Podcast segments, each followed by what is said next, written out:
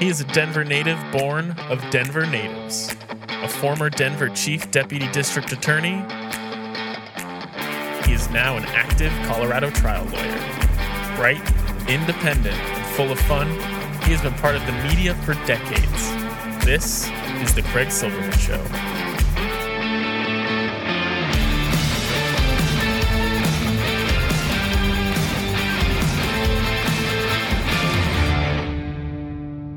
What a world, what a life, what a day. Saturday, September 24, 2022. A consequential week.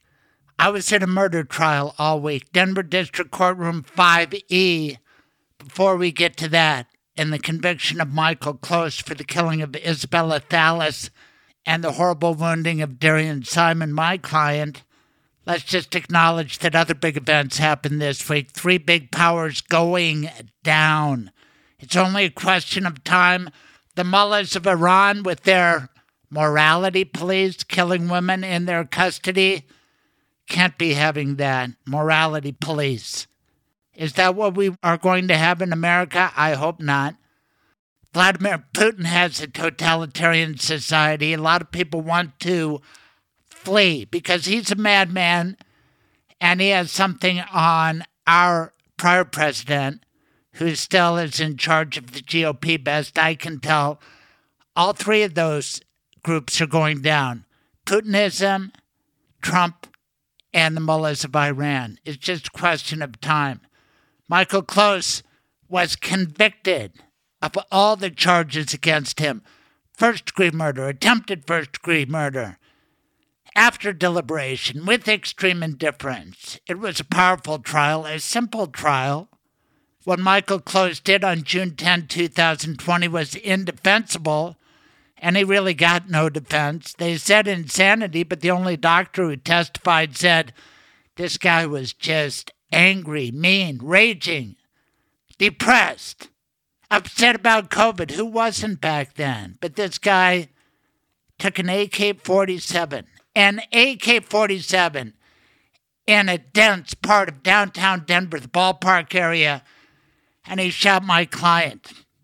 He shot dead Isabella Thallas, who was one of the most beautiful human beings ever.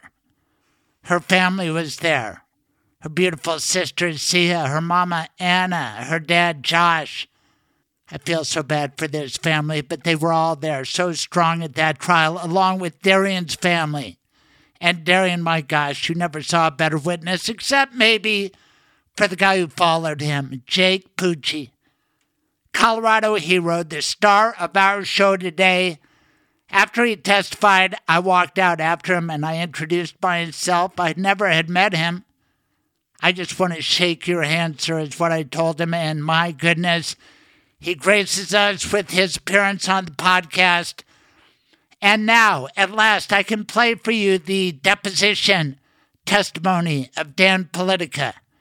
Dan Politica, the former Denver police sergeant who's, who had his AK 47 in the hands of his close friend Michael Close, and we are led to believe that it was stolen. And you will hear that story because I've got the sound. And is it true? I don't know. I don't think Dan Politica wanted Darian Simon or Isabella Thallas hurt. And I do think he was devastated to find out what Michael Close did with that weapon. Politica has not purchased another weapon since, but he had so many back then that he lost track of them. And the story goes that out in Arvada, Michael Close, who lived with Politica, just happened to grab one of the guns without telling Dan Politica. Now there's a new law in Colorado. It's a good one that you have to report your gun stolen, but wait till you hear the circumstances. Sergeant Politica says he was misled by Denver police who called it an AR 15 when it was an AK 47, and it was a long time before anybody got those facts straight. And isn't it interesting that during those fiery times, the George Floyd protests, Black Lives Matter, downtown Denver really in danger. What would have happened if we all learned that an African American guy, Darian Simon, was shot by a white guy, Isabella Thallas of Hispanic, Greek, Sephardic Jew, ethnicity. What a beautiful blend she was. Anyway, they were two people of color. Did color have anything to do with it? I don't know. I asked Dan Politica about that. I kept my ears open during the trial, but the prosecution just wanted to put forth a simple case. And it was a man upset for a lot of reasons. His lot in life, his dog had been allegedly attacked by 70 some other dogs at a dog park, had nothing to do with Isabella or Darian or their dog Rocco, who they were trying to coax to relieve himself because he'd been a little constipated during the pandemic when we were all in lockdown. It was tough.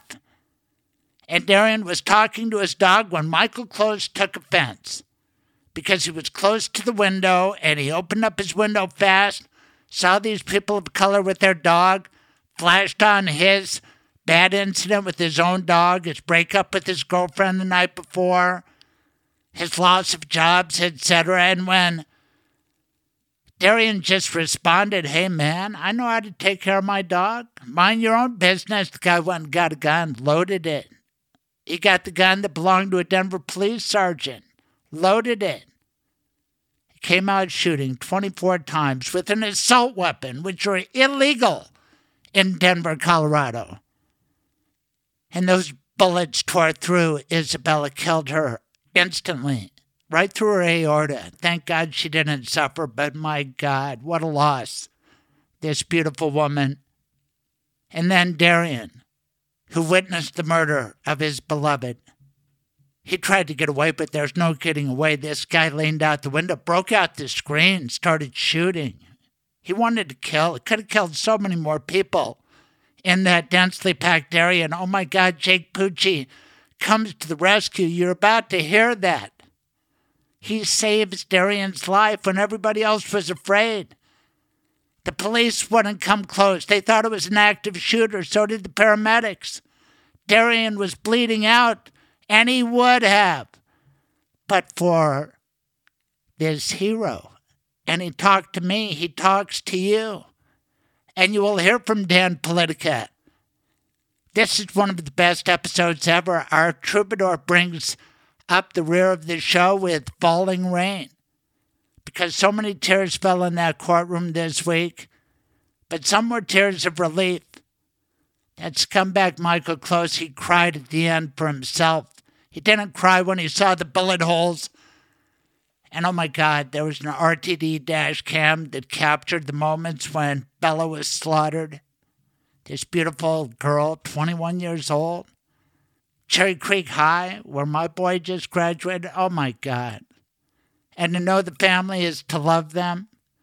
And let me tell you that I was honored to handle the civil case and Josh Maximon and Mark Bryan, other lawyers for the Thallas family. We went after Michael Close and Dan Politica and Tyrant Arms, the company that he started to sell guns. You'll hear that story in this episode. And we got some relief because the story the Politica tells about the AK 47 being stolen from his Arvada home because he didn't have it stored well, and that was negligent, and his homeowner's insurance provided some money, but we wanted answers too, and we got them from Dan Politica, and you will hear them as well. He's left the department. There were some reports he's working at another Colorado department. I don't think that's true. But I haven't followed him closely. We know he moved to a southern state and we found him. We served him. And you get to hear the deposition. But first, hear a Colorado hero, an amazing man. His name is Jake Pucci. After Jake, we're going to play you sound of the Politica deposition. After that, I'm going to bring on Alby Segall from the Denver Press Club He's the executive director. They are honoring Alan Berg, who was also mowed down by a hateful group with an assault weapon. Bruce Pierce was that trigger man, and he died in prison, as Michael Close should do. You can't bring assault weapons to kill beautiful people. Isabella Thallas, Allenberg, He's going in the Hall of Fame. So is Mike Litwin, who's been a good guest on this show, and Kathy Walsh, others as well. But the controversial call is Alan Berg. I think he should be in there.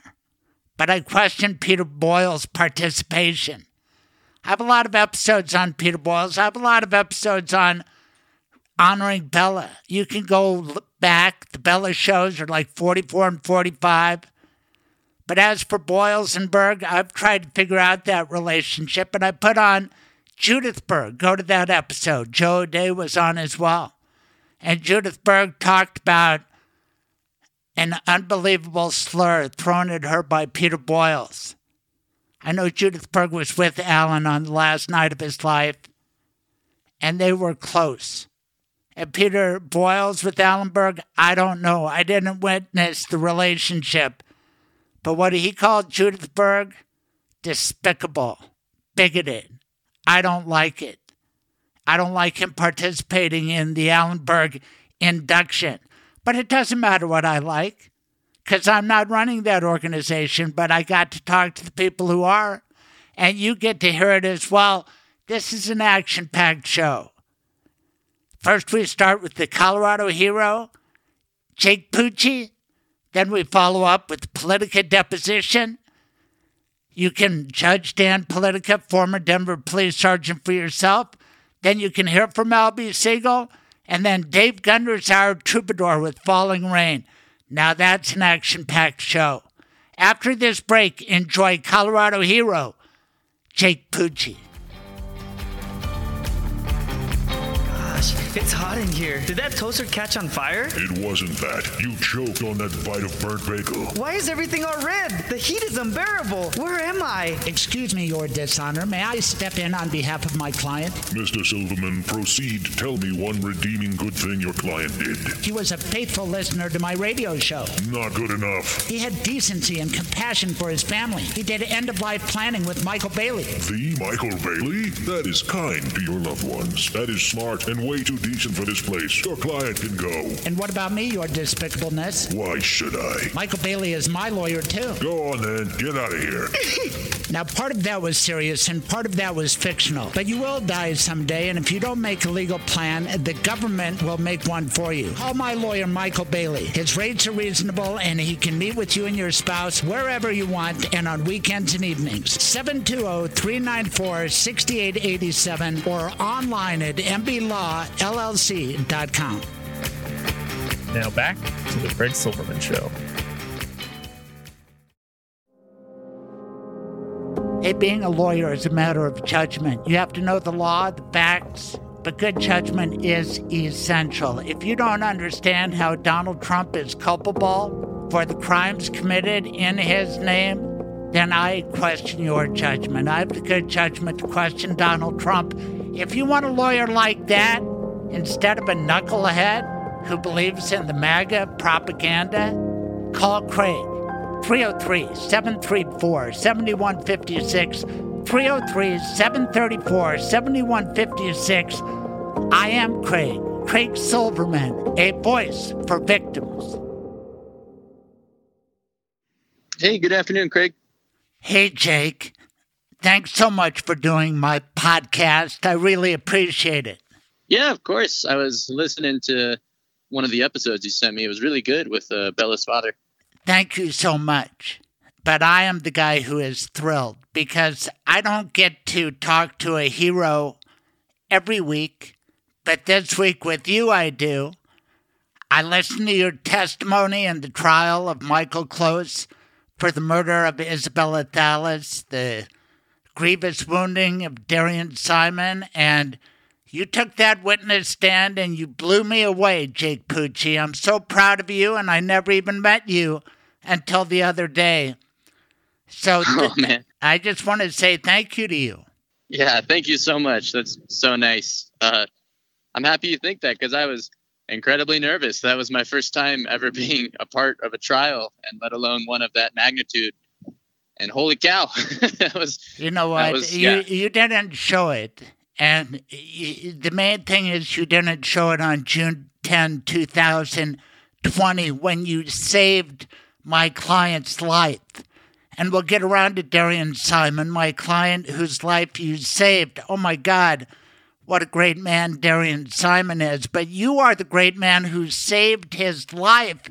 And I would have been so nervous if I was on the phone with my dad and all of a sudden I saw out my window what you saw.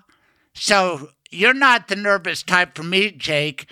Can you just tell everybody what you did that late morning of a hot uh, Denver day, ballpark area? Where were you living at the time? Yes, sir. Um, so, that, like you said, it was uh, the ballpark neighborhood. It's over off what Chestnut and 20th is around the area.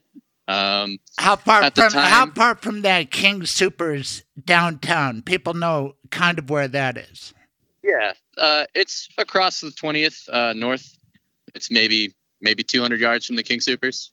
Okay, we're talking about some pretty dense urban housing, right? Lofts, apartments, everything. Oh But yeah, that that whole neighborhood dense, used yes. to be just uh, like you know just little rock parking lots for Rockies games. But I feel like in the last six years, it's been heavily developed into very very dense urban apartments. Right. And you were one of the people living there. What kind of a unit did you have? Was it on the ground floor or what? Yeah. Um, so I was in the building called Griffiths North Union, I believe is the, the company. Um, I was in a two bedroom at the time with a roommate.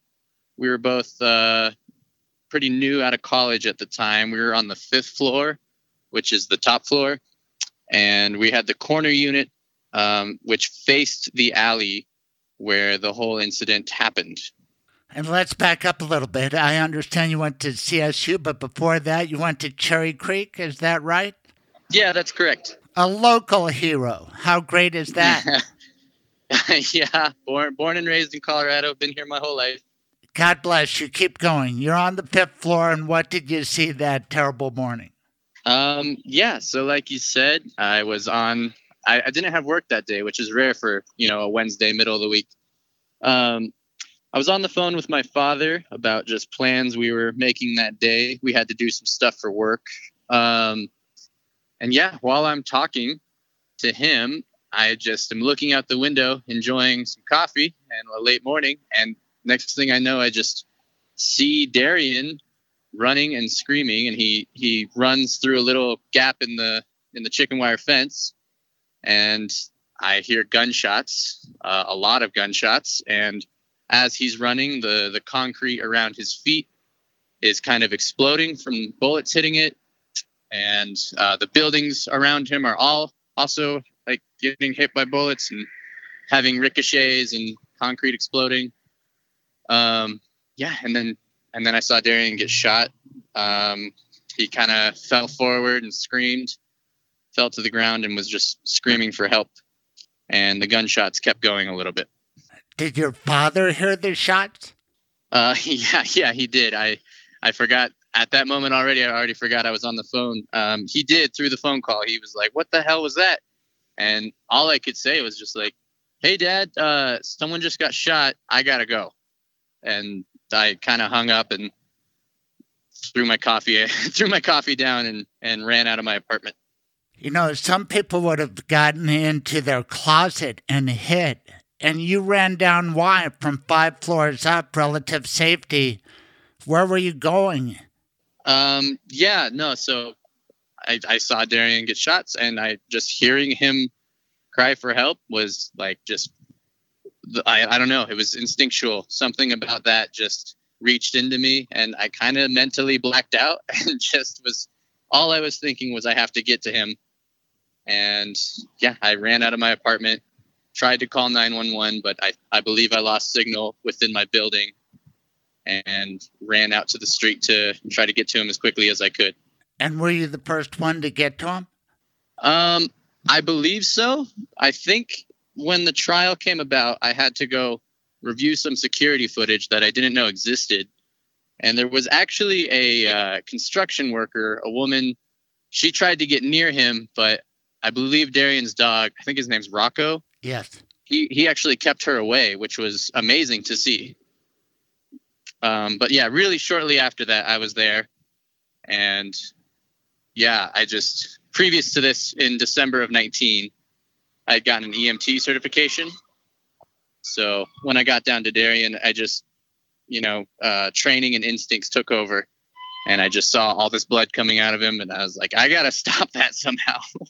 Oh my God. And he was awake, and you are there providing aid. And then you enlisted other people to help you with the task. I mean, most of us would have been too frightened. And then if we did get there, a lot of us would not know what to do. Thank God for your training. It came in perfectly, and you took command. You started telling other people what to do. Tell us what happened next. yeah. Um, yeah, it was the training, but I mean, honestly, again, the adrenaline, I kind of just like blocked out any of the potential danger. I wasn't even thinking about it. I just was uh, seeing Darian needing help. So when I got to him, uh, I started just kind of talking to him a little bit. Of course, he was screaming and freaking out as like as anyone would be. Um, I just was like, "What's your name? What's going on?" And as as I was asking him these questions, I was just kind of you know, moving his clothes around, trying to find any gunshots and any injuries. And yeah, I found that he was shot twice. Uh, one of which, one of the bullets went through his leg and completely destroyed his femur and severed severed his femoral artery. Um, and that wound was bleeding like a stuck pig, just pouring out blood. Um, so immediately I just knew like pressure pressure stops bleeding. So unfortunately for Darian, I put as much of my weight as I could on that wound, trying to stop it. And uh, yeah, at this point, a couple other people started to kind of come into the alley where this was all happening. Um, I was kind of talking with them, like, does anyone have any medical training? No one there really was in the right state of mind. Like I think it's just to, to, to stumble upon what had just happened was just so shocking for everyone that I think a lot of people were just kind of speechless and in awe. Um, and then luckily there was a construction worker nearby who had a belt. And I asked, Hey man, I'm going to need your belt. So I took his belt and I wrapped it around Darian's leg and tried my best to make a tourniquet with it. And another construction worker, a woman, had sort of a scarf, shawl, neck thing. and she handed me that and some napkins. And I used those to also as like a makeshift bandage to just put on his bullet holes and apply more pressure and just try to stop more bleeding. Um, and yeah, I was just kind of there for a minute, just reminding Darian that, hey, help is on the way. You're not going to die right now. Um, you know, I've got you. We're going to be all right. Help is on the way.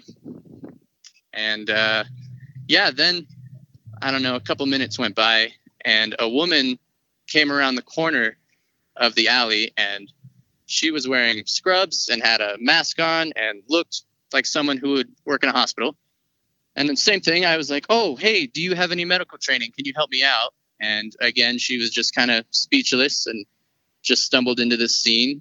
Um, so I was like, okay, you come here. Um, we're going to stop this man's bleeding. I'm going to take your hands and put them on these wounds, and we're going to apply as much pressure as we can, as long as we can.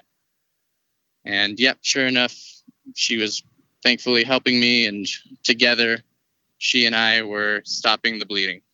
And you saved Darian's life.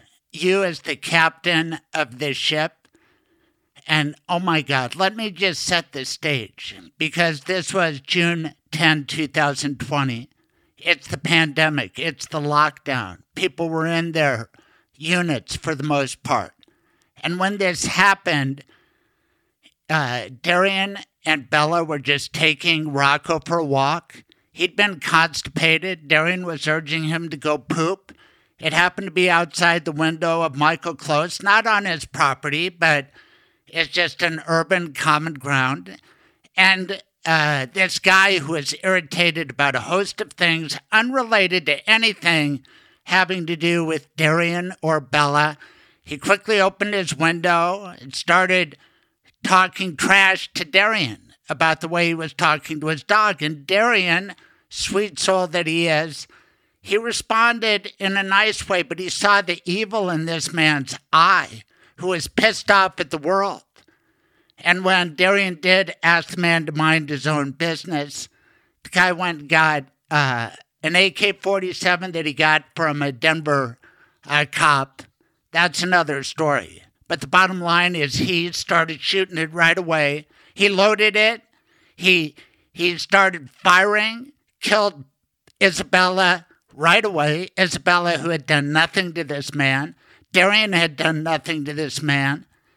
And yet Darian got hunted like an animal and he fired off 24 rounds. 24 rounds out of that AK 47, and it terrorized all of downtown. People uh, stayed in their units. Denver police stayed back. They called out an active shooter. Paramedics were afraid to go to the scene because their training says don't put your own life at risk. But there's one guy, Jake Pucci, who knew that training, and yet you did it anyway. My God, what a hero you are. Thank you. Thank you so much. I, I mean, uh, w- w- looking back, didn't you think I'm going to get shot? I mean, you just saw, you you witnessed the war scene before you stepped into it. Yeah, I mean, looking back, that's certainly a, a thought I have often. It's just like, oh man, I didn't even think that like this man could be reloading. This man could be taking a new position. This man could be coming out of his apartment. I, like I said, I don't know. I just didn't think, which is But, both, but, but you know what? You, you know? had to know you're a smart guy. You had to know that this guy was specifically targeting Darian Simon. That's what it had to appear to you.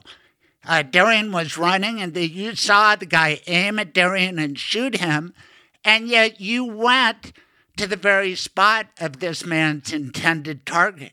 And one of the reasons he wanted to kill Darian, and this was brought out at the trial, because Darian had just witnessed the murder of Isabella. And believe me, criminals want to get away with murder, so he was going to kill the eyewitness, and then you might have been next. Have you thought about that? Honestly, no, I haven't. Uh, no, I again just not not much thinking went on um, about my own well-being. I again just hearing these screams for help just like activated something that I think a lot of people have innately in us, uh, just as humans. I hope so, because this is what I wrote down while I watched you testify. There are good people in Denver. And you and I grew up here. We knew that instinctively, but you're not just a good person. What you did, and by stopping the bleeding and getting other people to help, you saved Darian's life. And you know the paramedics stayed back. Describe that because you had to hear the ambulances. First, they were confused because that part of Denver is confusing to a lot of us, even natives, right, with the addresses and whatnot. But even when they got there, they stayed back because they didn't want to get shot. The police, the paramedics. Was that frustrating to you? I know it was to my client. Um, I can't say it was frustrating, but it was definitely worrisome. Like, again, as you said, the, the first rule in EMS is scene safety. You are not allowed to enter the scene until it is deemed safe, usually by law enforcement. That rule sometimes is broken, but you know, from the perspective of the paramedics, they're no good to anyone if they are also shot. So definitely, definitely frustrating, definitely concerning, but I also somewhat understand because I think I think a big part also of like why I didn't even think to do that is I was brand new. I, I wouldn't even call myself an EMT. I rode in an ambulance several times. I pulled one shift in an ER. Um, you know, I I didn't really have it driven home that much that like bad scenes happen often. You need to protect yourself. Thank God for that. Really, thank Darian being alive. You did not know Darian, right? You were total strangers. That's correct. Yeah, I, I didn't know who he was at all.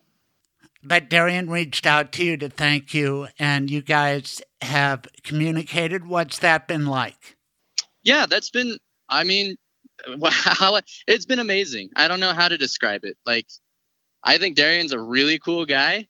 I think what he does for a living is really cool. I think his message to the world is really cool. Be a His good story- person. Be a good person. I mean, the brand Yes. is amazing, and I didn't know Darian until uh, this situation. Maybe I did a little. I knew about be a good person. You probably did too, but to know Darian is the brainchild of that, and do you follow him on Instagram and all that? This guy is profound. He's a special dude. Oh yeah, just the way he on Instagram, his social media presence, just the way he, you know, was so transparent and allowing people into his story was, I mean, it was beyond moving. It was, it was amazing. As someone who was involved, and for people who weren't at all involved in this day and knew nothing about it, just to see his strength on a spiritual level, on an emotional level, on a physical level, was unbelievable. Yeah, it's only believable because you saved his life. All the stuff he's created since then. I mean, my God, we're coming up on the high holidays for Jewish people, and you went to Cherry Creek. You must know a lot of Jewish people. Anyway, it's a time of rebirth, renewal, and our spiritual tradition, which I expect is uh, true in other religions. If you save one life, Think about what that could mean. God willing, Darian goes on to find another love. You know, my God, what beautiful family Isabella and he might have had, but hopefully he'll find another love and hopefully he'll have children and they'll have children. And you know what? It's all because of you, Jake Pucci. It's all because of you. By saving one human, you've saved the world. Wow. Yeah. I mean, stuff I just I don't think about too much. That that is amazing. I, it's weird. it's weird to to be, I guess, Right. Well, there you are know, things somewhat that yeah. responsible for this. Yes, you are. You are an American hero, a Colorado hero. Denver needs heroes like you. God bless you. So, what was the trial like? You said you were nervous. I bet you were thinking, the, the defense is going to ask me this, they're going to ask me that. As it turned out, they didn't ask you anything, right? So, uh, what was your thought process going in? I had zero idea what to expect. I mean, I knew at some point, you know, I've seen a couple law shows here and there. If you're on the stand, people ask you questions. They're curious what you saw. They're curious what happened. I knew that would happen, but other than that, I knew nothing. Um, and yeah, I, I was just sitting outside of the courtroom. I was instructed to not talk to anyone the entire time I was sitting out there. So for about two hours, two and a half hours, my anxiety was just building. um, and then, yeah, interesting too. I, I believe as a witness, Darian took the stand right before me. Right. Is, that's correct? Yes. Yeah. Um, so when he was entering the courtroom, I was not allowed to speak to him, uh, which makes sense. Um, and then when he came out of the courtroom, I was directly in front of the door, which I was also, you know, again, not allowed to speak to him. So I was kind of trying to walk away a little bit, which was uncomfortable because I wanted to, you know, say hello at least, uh, talk about, you know, what a strenuous day it had been. Um, and as I was walking away, the DA was like, "No, Jake, come back, come on, come back." I was like, "Oh gosh," so that was already awkward. then I entered the courtroom, and yeah, just this big, grand courtroom with you know a hundred people in it, and a big jury feeling, and then all of those eyes just immediately on me was insane. It was just insane. Um, and then we were just walking down. I didn't know where the stand was. Uh, the DA was just like, "Go ahead and." walk over there, keep going, you're fine, you got this. Uh, and then the judge, of course, makes me swear to tell the truth, take the oath, whatever it may be. And it just began. Like, again, similar to the day with Darian, I just blacked out a little bit and just kind of did what I was told, asked, answered the questions. You are a great performer in a blackout. That's what I figured out about you because I've seen a lot of witnesses and you were perfect. Really, you were. And you say it's a big grand courtroom, courtroom 5E in Denver. To me, it's it's kind of like a prison cell. There were a lot of people in there, and I was one of them, but there are no windows. And uh, I prefer the old city and county building, but for you being in your first courtroom, it was packed, and the jury is pretty darn close to you. And there's the defendant. What about Michael Close? Did you look at him? They didn't even have you identify him, but you probably couldn't because you never got a good look at him that day, did you? No, I, I never, I never got a look at him. I did see his mugshot a couple days later, um, and to be honest, until right this moment, I didn't know he was in the courtroom. I saw the defendants had some people in suits, but that's all I noticed. He was sitting, uh, I'd say, three steps from you in that compact courtroom.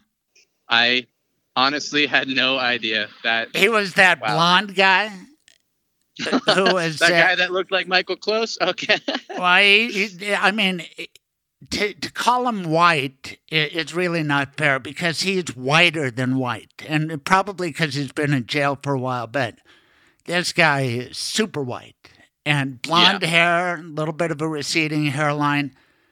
Anyway, that's fascinating that you did not even know that he was there. Do you know who else was in the gallery, though? Did you think about that? Um, no, honestly, I just I saw that there were a good amount of jurors. Um, for some reason, I chose the stenographer. Me and her were making a lot of eye contact. Me, the stenographer, like two jurors, and um, what was his name? The DA, Joe Joe Morales. Joe Chief Morales. Deputy Yes. DA Joe Morales. He was so old Yep. that I used to work with him in the Denver DA's office. So here's who was there a lot of family members. I represent yes. Darian Simons, and his mom did not miss a minute. And then there were so many other relatives, his grandparents, etc. And then there were the Thallas family supporters. I did not see anybody there for Michael Close. Did you follow in the news or anywhere about how Close acquired that AK 47? Uh, yes, I understand that he was friends with a Denver police officer, uh, Officer Politica, I believe. Yes, Sergeant Politica. Yes. Sergeant Politica, yeah, and that was his rifle. And I'm not exactly sure how close got a hold of the rifle, but I know Politica didn't report it missing or didn't raise alarm until I can tell you because I, yeah, I mean, I watched him testify too at a deposition I conducted. And Politica said he grew up going to Arvada High. He hung out with Michael Close. They were friends. He knew Michael Close was going through things, yet he had him at his house. One day, as he was packing up all his weapons, the guy had some business called Tyrant Arms. Michael Close was over and they moved the guns, and it was only later that he realized it was missing. And now the story is that it must have been Michael Close stole it from his buddy uh, Dan Politica. Now, nobody got charged with that crime, and a new law was passed in Colorado accordingly, but I've told you what I know, Jake, and you're entitled to know all of this. I don't know if you have a feeling about assault weapons in Denver. I mean, you oh. saw the damage that can be done, right? Right there Oh, when you looked at Darian. What are your thoughts? Oh, I, I mean, I, I don't know if I'm allowed to cuss or not, but Yeah, you can cuss. That- Bullshit. Yeah, uh, That's absolute bullshit. There's so many things that have that were just said that is bullshit. Why, as a police officer, have a, a gun company called Tyrant Arms? What what even is that? Um, and just as far as assault rifles in a city go, assault rifles in general, who needs an assault rifle? I mean, gun politics is a massive thing in this country. I am pretty much anti-gun for the most part. I'm a gun owner, but nothing that insane. I don't have assault rifles. Um, I know when I lived in Fort Collins, uh, I would go to the gun store and they would offer large 30 round magazines for, uh, you know, AR 15s and whatnot, which I know in Larimer County is illegal to own those. But when you buy one, they quote unquote break it, they take it apart, and then you can buy it and have it, which to me, that's bullshit. It is I hate that. bullshit. I hate it too. You know, you should be a Yeah. lawyer because I asked Politica about that name, Tyrant Arms. And it, the same things come to mind. And Oh yeah, what was his response to that? a bunch of bullshit about oh I wasn't referring to you know uh, white supremacy or oath keepers or any of that stuff, but he'd just been battling the Black Lives Matters protesters. Do you realize the timing on this, Jake? Because Oh, Denver was shut down. George Floyd murder happened in Minnesota. Big protests in downtown Denver, not far from where you were. And among the people patrolling and trying to keep the protesters at bay, and it turns out they went overboard, was Sergeant Dan Politica, who was constantly talking with his buddy Michael Close, saying, "Uh, "You're going through some shit. Think about me. I'm I'm getting battered every night." And it was like a war zone in downtown Denver. And then you saw the worst violence, and it just happened to be a gun that was once owned by Dan Politica. Now, I don't think Politica wanted this to happen. In fact, I know he didn't. But still, what's up? There are so many things that have been swept under the rug about this event. And I think it was such a slam dunk case that the prosecutors worried oh my God, the only way we can lose is if Jake talks to Darian in the hallway, or if uh, Nine News covers it too much, or Silverman publicizes what he knows about Politica. So a lot of us have been walking on eggs because that is really the only way they could lose this case because it was an indefensible act by Michael Close and is proved by them not asking you one question on cross and having no doctor to support their bullshit insanity defense. It, it there was no defense. He's guilty, not just of the So, first degree murder of Bella, but the attempted killing of Darian. And he will be sentenced on November 4th for the rest of his life. You know, you could go to that. There's all public. How did you find out Oh. about the verdict? I'd love to go to that. Uh, I found out about the verdict. Actually, um, I had friends that didn't even know I was in the trial texting me like, "Oh, that piece of shit, he's found guilty." They texted me first, and then saw it on the news. And you reached out to me, and Donna Jackson with the DA's department reached out to me. She's the victim lot of people. advocate. Yes. Yeah, She did a um, great job. And congratulations She's to the that office. woman. Yes. But it Yeah. was not that tough a case. You know, No, he, he No. didn't, and, and he ran away, knew he had done wrong. And afterwards, you know, he, he texted Politica, I really screwed up. And he told uh, Chelsea. And he was he was just mad at the world. And there's a lot of that going on. And you asked the right question, Jake. Why the hell do we have these weapons in our community in Denver, Colorado, in a densely packed area? Have you thought about what those 24 rounds could have done going into a unit like yours or your neighbors? Oh, I, I saw what they can do. Yeah, I, I I know what those bullets are capable of. Yeah, and I went Oh. past it because it kind of grosses me out. But just tell people what you saw the bullet hole. It's not like it, it, it. Well, you describe it. You saw it. I mean, yeah, as far as I understand, a human body contains five to six liters of blood. I am not a medical expert, but from what I saw, it looked like Darian had lost two to three of those liters. Right, the bullet totally shattered his right leg, and he's had Oh, eight, surgeries since. Once they fixed it, and then it fell apart. But the doctors at Denver Health are magnificent, and now Darian walked into the courtroom, and he's walking. That was the craziest Yes. part. Yeah, like on his Instagram again, just within I don't remember exactly, but like the fact that it was less than a year he was walking in crutches, I was amazed. Right, and then the god awful night he was going to DJ. He does so many creative things, and he, his leg just snapped while he was walking the Denver sidewalk, and they had to do it again, and he had to fight through it again, and he's done it. This is the toughest, nicest guy in the world. I mean, I'm partial; he's my client, but you've interacted with him, and to follow him on Instagram is something special. And that Be a Good Person brand. Did you know they have a deal with the Broncos now? The Broncos have taken notice of his great uh, brand and clothing. Darian is really something because you saved his life. Yeah, I mean, yeah. Last time I spoke to him, uh, I believe the time we actually talked last was uh, June 10th of 22, so somewhat recently. Uh, over at Bella's uh, mural and memorial in the gardens. I was there. Uh, I wish I would have met you then. Yeah. yeah, uh, we spoke about that Bronco contract. That was amazing, and yeah, I think just you know, I, I'll I'll put away my my humbleness. Uh, what I did was really amazing, yes, but what Darian did following that and is continuing to do and will do for the rest of his life is truly amazing. I, I've spoken a bit about my own religion because it, you just get so emotional. And I don't know if you have a religiosity, but I bet this tested you, every part of this situation.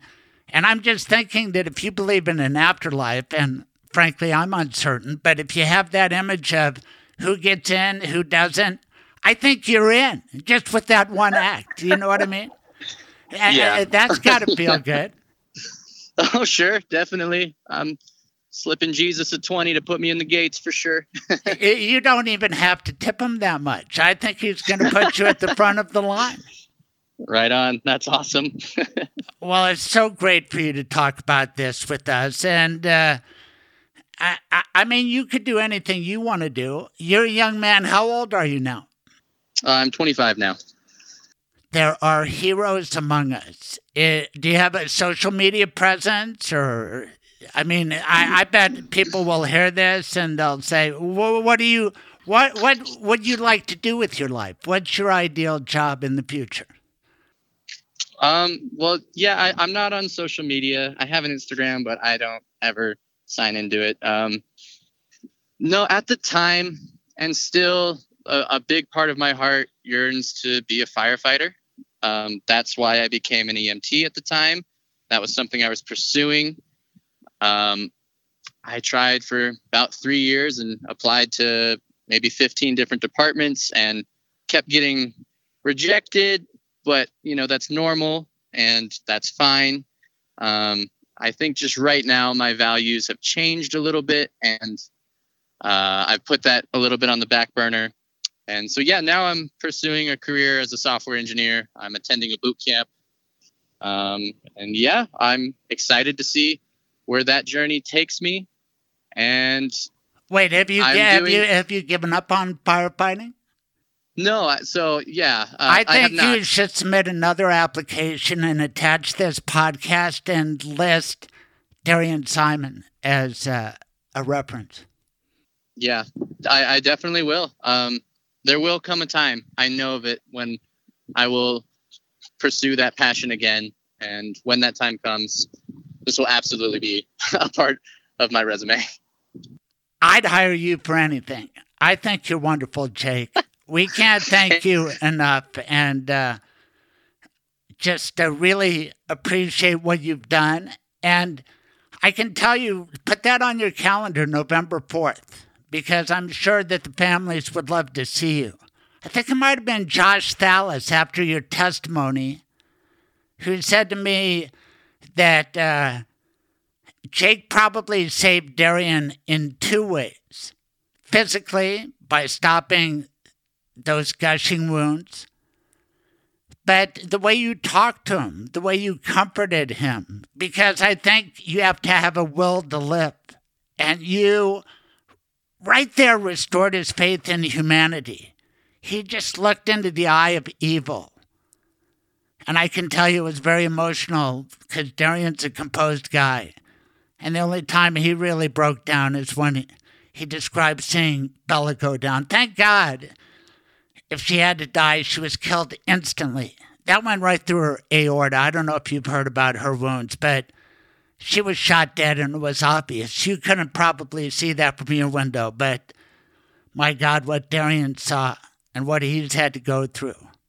I know. I mean, at the time I was single. I didn't have a dog. Now I'm in a great relationship. I have a dog, and I so I frequently just think about how my life is so similar, and just how you know just crazy people exist, and it's just not worth it sometimes. I guess I don't know. Just shit happens. It's absolutely horrible, um, and it, I guess it just kind of keeps your head on a swivel more. Right. But great things happen like you. And what I'm saying is that you are the happiest, best part of this tragic story.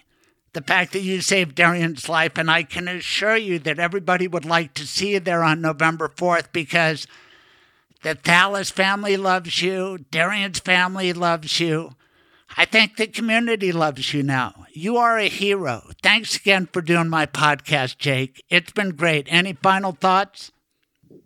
Um, yeah, thank you. I, I guess just while I'm on my soapbox, I, I think just a little sentiment is to just look out for each other. You know, I feel like the last five or so years have been a little hectic, a little crazy politically and just as a society. And I think at the end of the day, just, you know, it doesn't matter what kind of person you are, what color you are, what religion you are, your background, who you are. Just put aside a lot of, I don't know, bad thoughts, put aside a lot of discrepancies and just look out for each other. Right. And to get a little religious, um, I was taught, and you were probably taught, that man is created in God's image. Of course, that includes women too. And if we really thought that God existed in another human being, I, I do believe that. I see God in what you did. I see God in Darian. And what you did is just amazing. And it's hard to know what's right and wrong sometimes, but what you did was so right and so courageous. And it was born of the best human instincts on a day when we saw the, the worst human instincts. And that unchecked anger that you talk about, and you combine it with the assault weapons that you called bullshit, and I concur, you've nailed it. You could be a podcaster too podcaster, firefighter, uh, hero. There you go. There you go. I love it. all right. We all love you, man. Thanks so much for what you did. Of course. Thank you, Craig. Thanks, Jake. Bye bye. You have a good one. You too. Now, during the pandemic and otherwise, a lot of people have so much affection for their pets. That must come up all the time. What's going to happen to Scruffy? What can you tell us about that, Michael Bailey? What you can do is create a pet trust in Colorado. You put money into trust, and then that money is available and earmarked to care for the dog and it can last the lifetime of the dog or 21 years, whichever is shorter.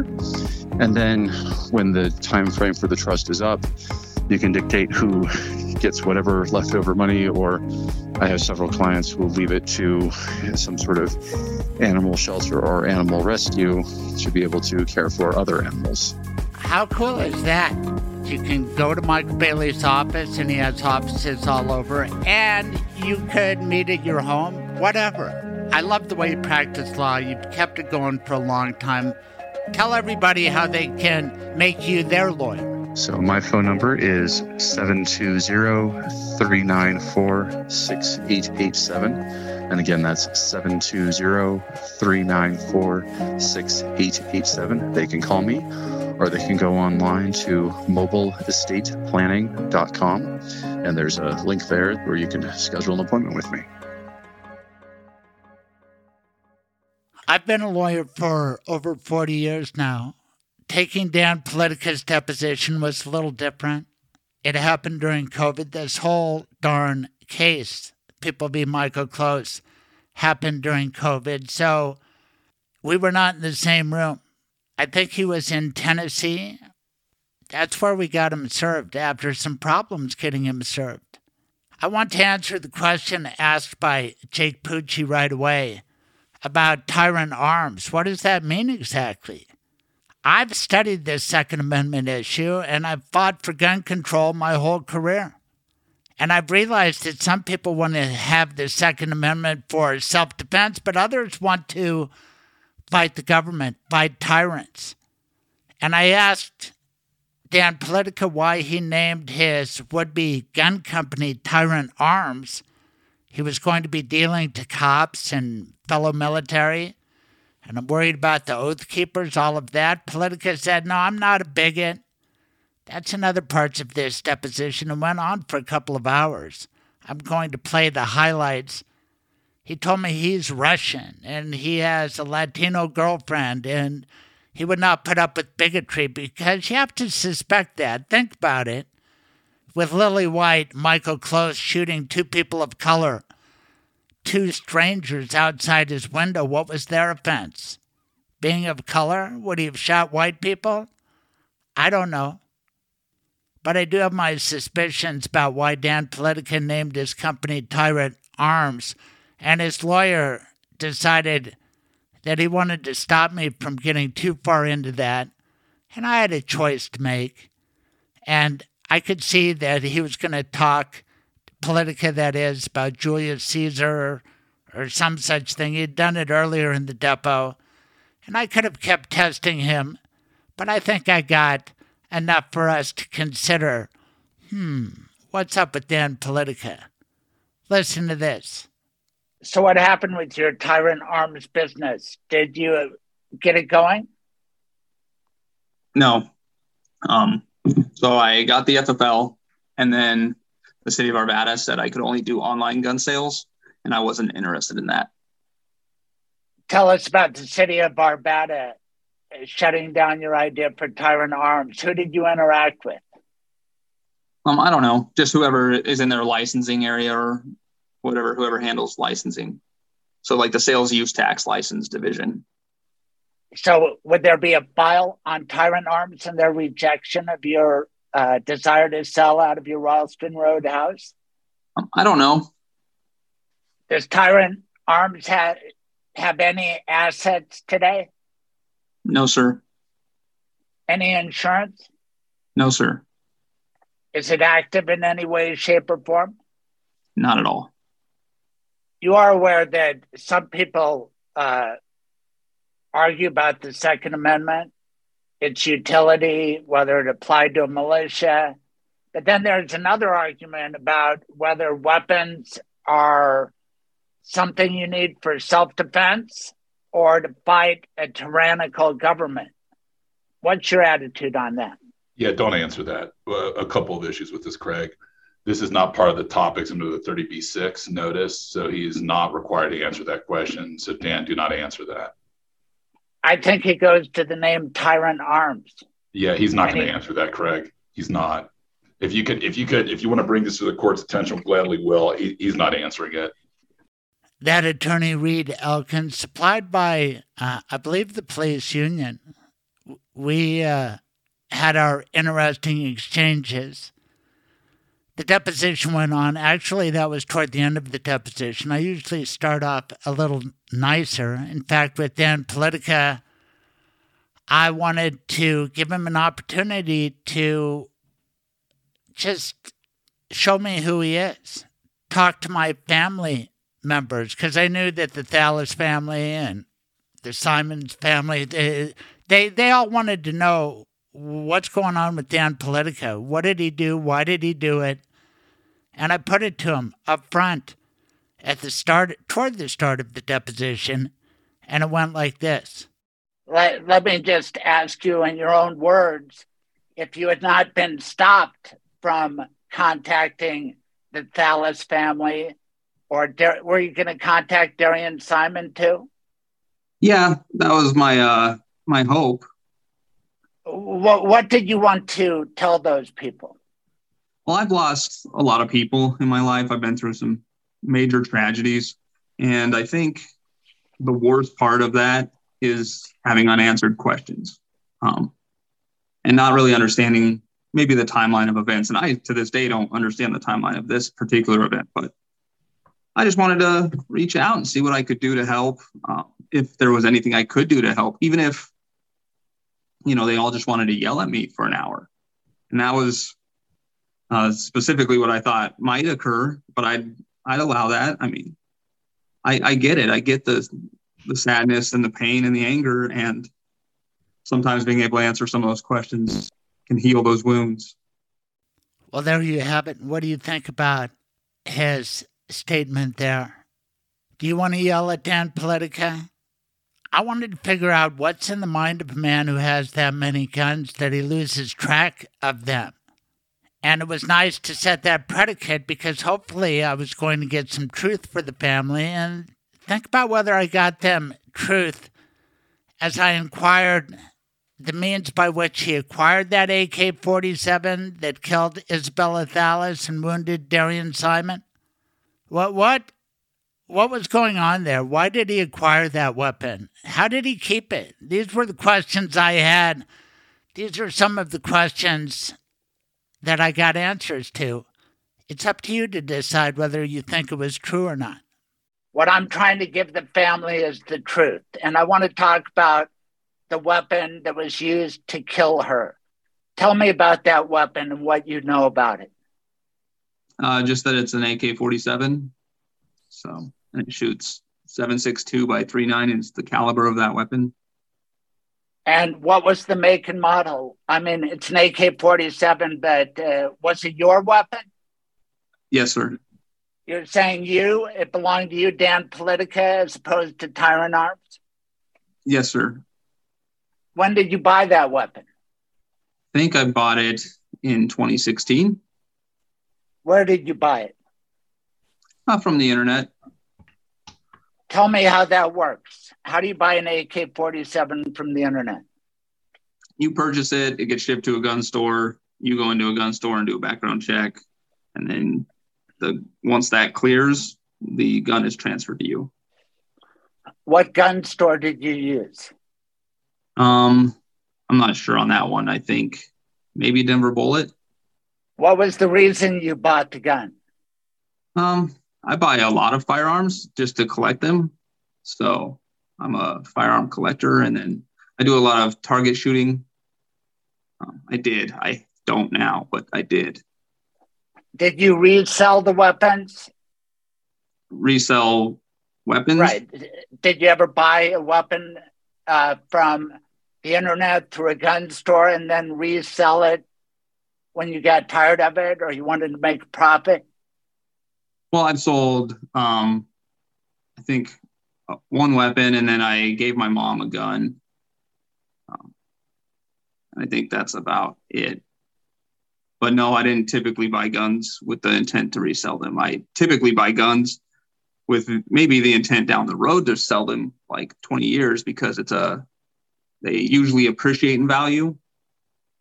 But I still have the first firearm I ever bought. This AK 47 that you think you got off the internet, wh- where do you go on the internet to find the weapon to ship to Denver Bullet? Or do you, uh, is there another store that might have been? Just tell me the process. Cause start with the internet. What what websites do you go to to find this? Uh, there's a bunch. hold on, so, hold on, hold on, Dan, Dan, hold on, hold on. I'm just going to object to the form of the question, but go ahead. Okay. Um, so there's a bunch of online websites where you can purchase firearms, and they're all supposed to have an FFL, and then they just ship it to a gun store. You go into the gun store, the local gun store, excuse me, local gun store. They do your background check. If it clears, they hand you over the weapon. If it doesn't, usually you have to pay for whatever they end up doing with the gun. And is that where the price is set on the internet? You agree to a price, you hit click, and and they take a credit card. Is that how it works? I believe so. Yeah, usually. Um, sometimes it, it's kind of weird. So sometimes gun stores will order the gun for you from the website, and then the background check is not free. Okay. And how much was that AK 47? How much did it cost? I don't know, sir. Give me a, a ballpark, please. Uh, five to six hundred dollars. Is it possible that it cost more than a thousand dollars? Objection. No. This has been hold on. Objection asked and answered, but go ahead. Uh, no, sir. Not at the time. Right. I, I, mean, I know golf club pricing, and to get a top driver, maybe you just spend three or four hundred. Rare that somebody would spend over a thousand, but I'm not that knowledgeable about AK 47s. Are you telling me no AKs they don't cost that much? It that it depends. That one does not. Depends on what? There's all kinds of different companies that make AK 47s. It's just a, a model. So why did you want this model? What was the purpose?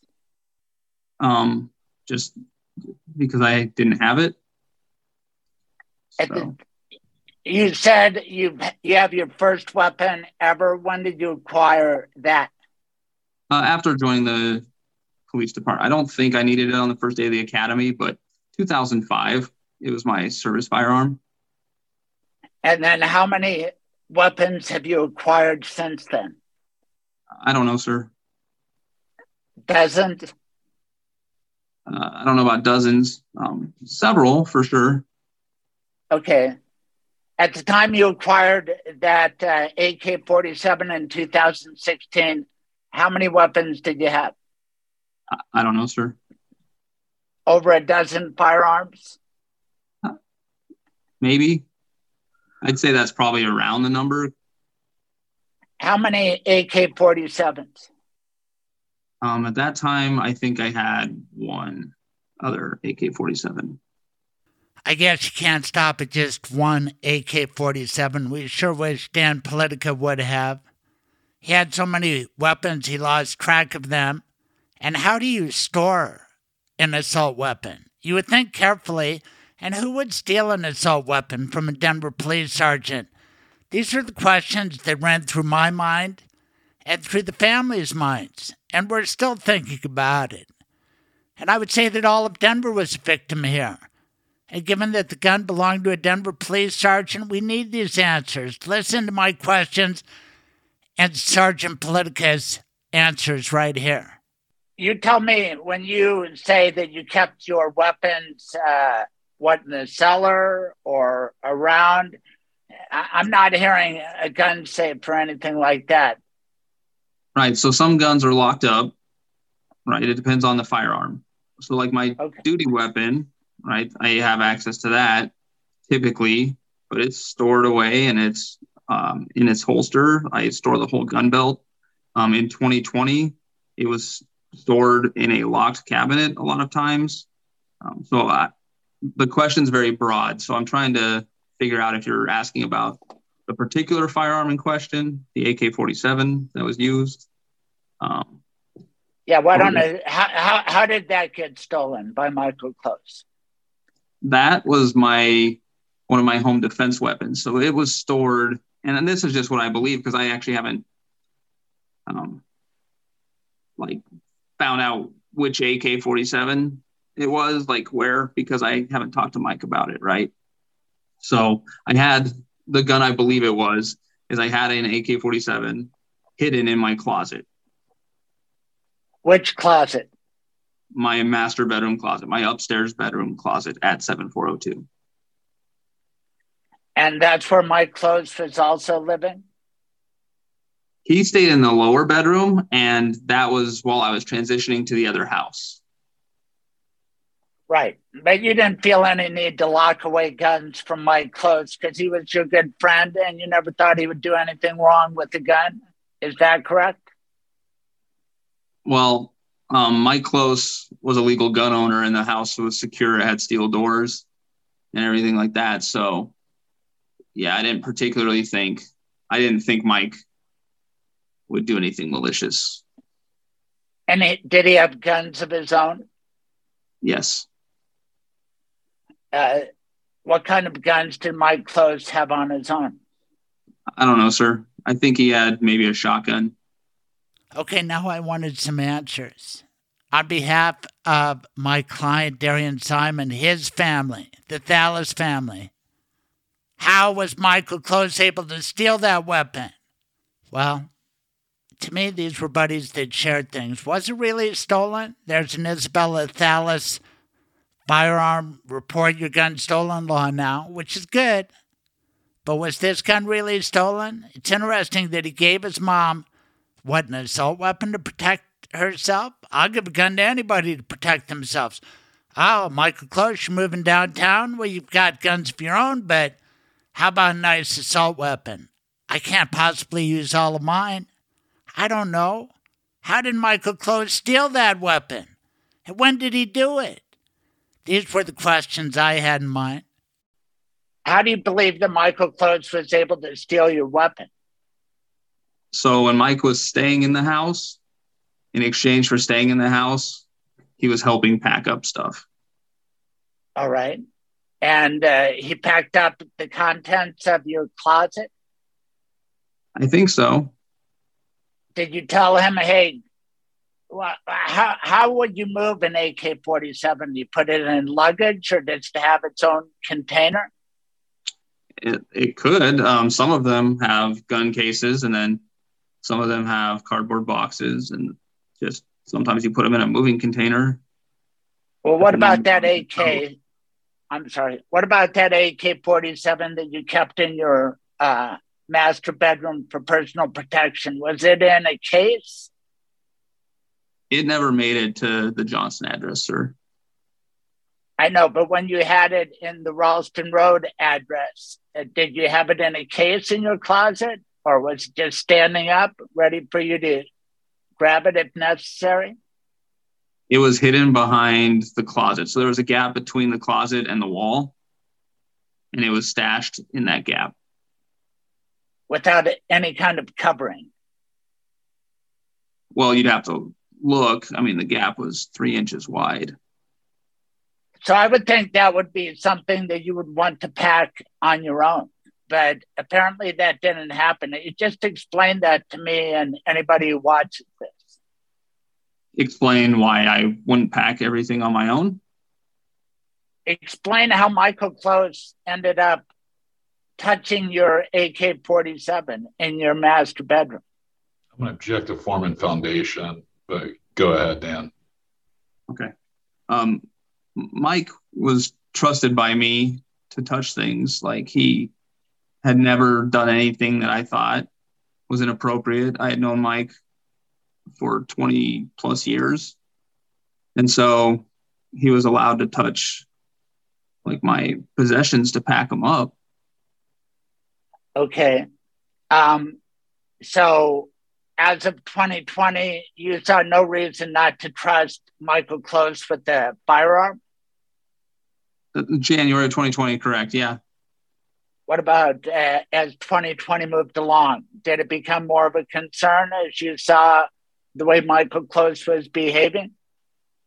Um, I mean, in like an ideal world, if I could have like snapped my fingers and removed all of his firearms and knives and everything else, an actual uh, for firearms specifically or anything specifically. There was no overt comment from Mike. In fact, he specifically told me that he was not homicidal or suicidal. Did you ever go shoot weapons with Mike Close? Yeah, in years prior. We didn't do any shooting in 2020. Had you let him use your AK 47? We had shotguns, so yes, I I believe so. I don't know about that one, but yeah, Michael shot guns of mine. Wow. I have shot an AK 47. I think so. Ross Kaminsky is big on guns, and we were friends, and he had us up to uh, a mountain place, and I shot it. I never would want to own those, and I think they should be banned. I do. They're expensive. They make a lot of money for the gun industry. And despite the expense, and we talked about that, I can't play the whole deposition, but it was videotaped over Zoom. You can hear it's a little tinny, especially on my end, but that's okay because I wanted answers about hey, if this expensive weapon was stolen, how come Michael Close was never charged with stealing the weapon? And I asked that so many things were swept under the carpet that the jury did not hear about. By the way, Dan Politica did not testify. Everything was stipulated to. Now, Michael Close, after he shot 24 times, killing Bella, leaning out the window to try to kill Darian, he thought he killed him. Then, when he got caught up in the mountains, he had that weapon. He had his handgun. You know, he could have gone and gotten a handgun, but he decided to go Scarface because he was such a big man. He was so angry. And he had access to this weapon. And I wondered if he stole it from you, how come we don't ever see a, a theft of weapons charge here? or anything to do with possessing an assault weapon specifically prohibited in Denver, Colorado, since that law was passed after the murder of Alan Berg, who was shot dead with a Mac 11, as I recall, or some such assault weapon. Damn those assault weapons. I ask these questions of former Denver Police Sergeant Dan Politica. What about the theft of your weapon? Oh, just let that go? Why? Because it really didn't happen? Nice of your insurance company to pay us for your negligence. Hmm. Anyway, the damages are enormous here. Whatever we got was not enough. And uh, this kind of damage done to these people, I just want to give them the truth. And you can hear more truth here. Listen to this. When do you think he stole the weapon? When do you think he stole the? Go ahead. I'm sorry. I'm not sure. I didn't mean to interrupt you. I'm sorry, sir. Can you give us a window of when you think he might have stolen the AK 47? For example, when's the last time you saw it in your near your closet? And I'm sure you've thought about this. Tell us what you're thinking on that. Yeah, so I would hold on, hold on Dan, hold on. Uh, I'm going to object to the form and foundation of the question but go ahead if you can answer it. Okay. I would guess that he took it out of the house when he moved out. So I believe that was at the end of January. He got an apartment downtown, the apartment in question that he was in, um, to my knowledge, the day of the incident. So whenever he moved out of Ralston into that apartment, he took that firearm with him, I think. Did he steal uh, magazines and ammunition from you as well? I don't know. You can't tell when you're missing magazines. Uh, no, sir. Not because, not a magazine. I mean, it's I don't have each magazine individually stored. So you're saying that this thing of value, the AK-47, was stolen from you did anybody ask you about uh, pursuing charges against Michael Close for that theft? You mean like after the homicide and it yes. was revealed? Yes. And Dan, if this is subject to attorney-client privilege, uh, excuse me, if, if you received advice from legal counsel that is privileged communication, so you cannot get into that. However, if the advice that you received to press charges did not come from legal counsel, then you can answer that question. Okay. Um, so I would say that the prior part of that, like. So from attorney, it was from attorney-client privilege. So at this point, Craig, he will not be answering that question. I'm instructing my client not to answer that question. All right. Well, forget about what your lawyer had to say. Did you want to press charges for the theft of the AK 47, you personally? I personally am way more concerned with what occurred with the weapon. That's so, understandable. That's my concern. And at like that point, I mean, I don't, the theft part, that's not even important to me. Um, and then the most curious thing to myself, the other lawyers involved, the fine lawyers for the Thallas family, we tried to figure out why did Denver police lie and say it was an AR 15 instead of an AK 47? They know the difference. I can tell the difference between a Titleist driver and a Callaway driver. They've got different markings, and it's written on it. And they knew everything they needed to know about that weapon when they found Michael Close as he tried to get away up in the mountains. And they had to know it belonged to Denver Police Sergeant Dan Politica, who was right then involved in policing the Black Lives Matters protest. And the city of Denver apparently put out this disinformation. They didn't say, well, we can't talk about the weapon. They actively put out there that it was an AR 15 as opposed to an AK 47. And Dan Politica said that fooled him because he knew that uh, an AR 15 meant he could not be involved. But once he heard about an AK 47, he put two and two together And he had the two AK 47s. Now he had one, and oh my gosh, it must be my weapon. But when did he find that out? Really? How long after the fact? What was going on with DPD? I don't like it. Didn't cause the shooting of Darian or the murder of Bella, but it's disrespectful, not just to them, but to Denver to lie like that, put out disinformation. Is it actionable? Hmm. Hurt feelings, bad feelings. Now Paul Pazen's leaving as chief of police. Michael Hancock soon to be done. We got to get a grip on this problem. See what you think after you hear this exchange with Dan Politica, former Denver police sergeant. When you purchased the AK 47 that was used to shoot Bella and injured Darian, uh, did you do that in a, in a legal manner? Yes, sir. And is there a an identifying marking on the weapon that would allow the government to know, hey, that weapon belongs to Dan Politica?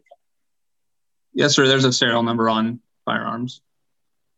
You did. Did you do anything to obscure the uh, identifiable numbers on the weapon or your identity as the lawful owner of that AK 47? No, sir. You said that it was months after the shooting that you realized that it was your weapon that had been used. What was it months later that made you aware of that?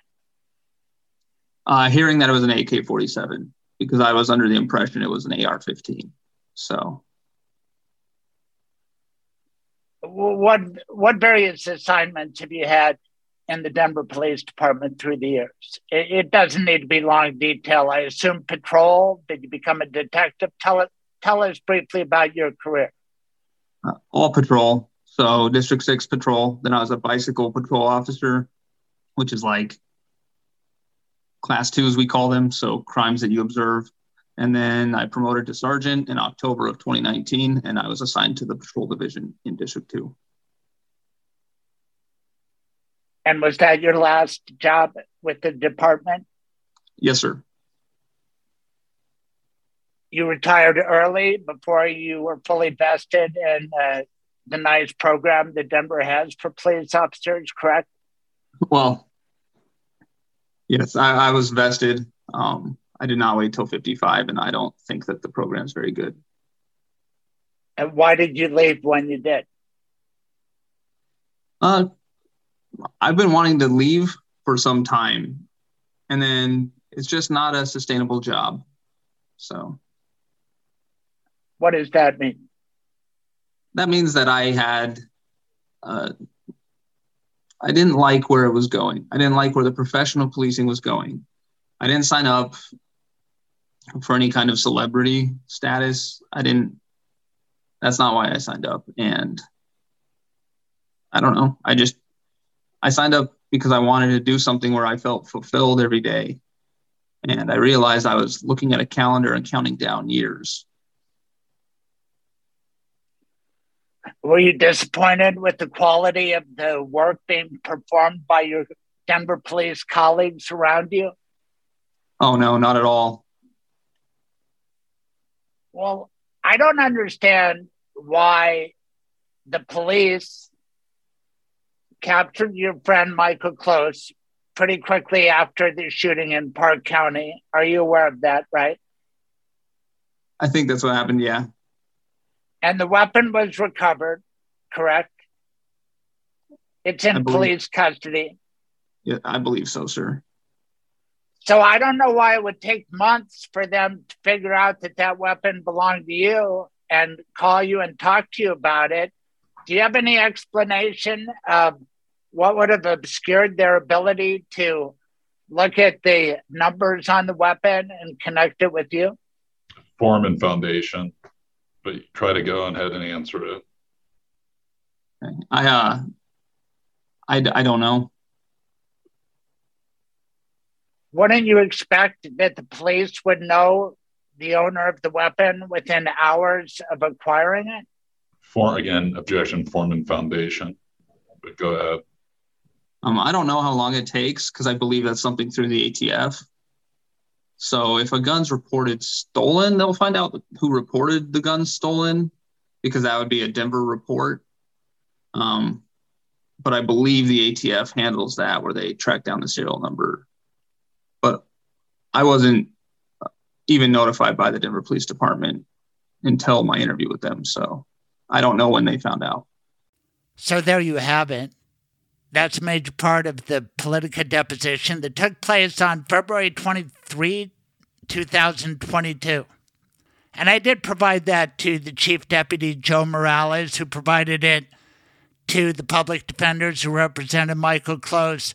And everybody pretty much stayed away from Politica talk at the trial. And it was spoken in closing argument by Joe Morales that uh, DPD did a great job documenting the scene. The truth is, it was an easy case. Michael Close shot out of his own apartment. He got caught running away. He texted his ex girlfriend, I killed two people. He left a voicemail for Dan Politica saying how bad he had screwed up. Really, this was not a hard case to prove, but there are some unresolved questions that we need to answer. And as a community, we have to talk about the utility of these assault weapons or the fact that it's leading to our destruction. Good food for thought. Thanks for listening. We'll be right back. Okay, here's the thing you've been hurt. Maybe, God forbid, someone's been killed. You don't know what to do. If it happened in Colorado, please get a hold of me check out my website, craigscoloradolaw.com, craigscoloradolaw.com, because I have four decades of experience. Sadly, I've helped a lot of people who have been hurt terribly through no fault of their own. 303 734 7156. Please call Craig, Craig Silverman, a voice for victims. 303 734 7156. Hello. Hey, Alby Segall, how are you? I'm good. Thanks for doing this podcast. No problem. My pleasure. Tell everybody about yourself and uh, what you do for a living. Well, I've been in Denver since 1977, and I've been uh, I've been the executive director of a number of nonprofits in town: the Jewish Community Center, the Children's Museum, the Emily Griffiths Foundation, uh, I've worked up in Vail with the Vail Symposium and other parts of the country, and for 25 years consulted with nonprofit organizations, help them become helping them become sustainable. Right now, I am the half-time executive director of the Denver Press Club, and it's the oldest press club in the United States, founded in 1867. Uh, this historic building we in, we're in at 1330 Glenarm Place is at is uh, was built in 1925 for the press club and it's just a, a great old building. It's uh, it reeks of history. Presidents and celebrities have been here over the years, and uh, we're oh, we now have a membership of over 525. Half of them being people in the media, and the other half politicians and lobbyists and public relations folks and business people. So uh, we're open to anyone who cares to come in and and and and join the press club. We're really it's really reasonably priced, and I think uh, Craig, we want to mention that we're having our Hall of Fame annual Hall of Fame banquet on October eighth. Yes, and, uh, absolutely. And to show how inclusive you guys are, you even let me be a member. And I am, of course, going on October 8th to the Hall of Fame dinner. Would not miss it because I know uh, the story of Alan Berg. Never met him personally, but boy, have I covered that on my podcast.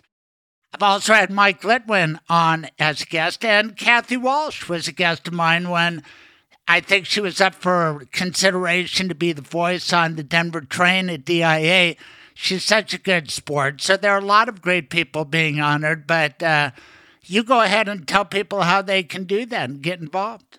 Oh, of course, of course. So we're also honoring uh, B. Harris, who's the founder of uh, um, Ur- um, uh, Urban Spectrum. News- yeah, Okay. Urban Spectrum newspaper. Thank you, and uh, and uh, Sandra Dillard, who was the first African American journalist for the Denver Post. So those four, and and then a very special recognition to Alan Berg, who was the infamous radio jock on KOA radio for so many years, a, a, a, a, total supporter of the First Amendment and truth, and, and and very provocative in his speech, and as of course you know, murdered in his driveway by Nazis in 1984 because of his outspokenness about hate and, and his anti-hate stance on the radio.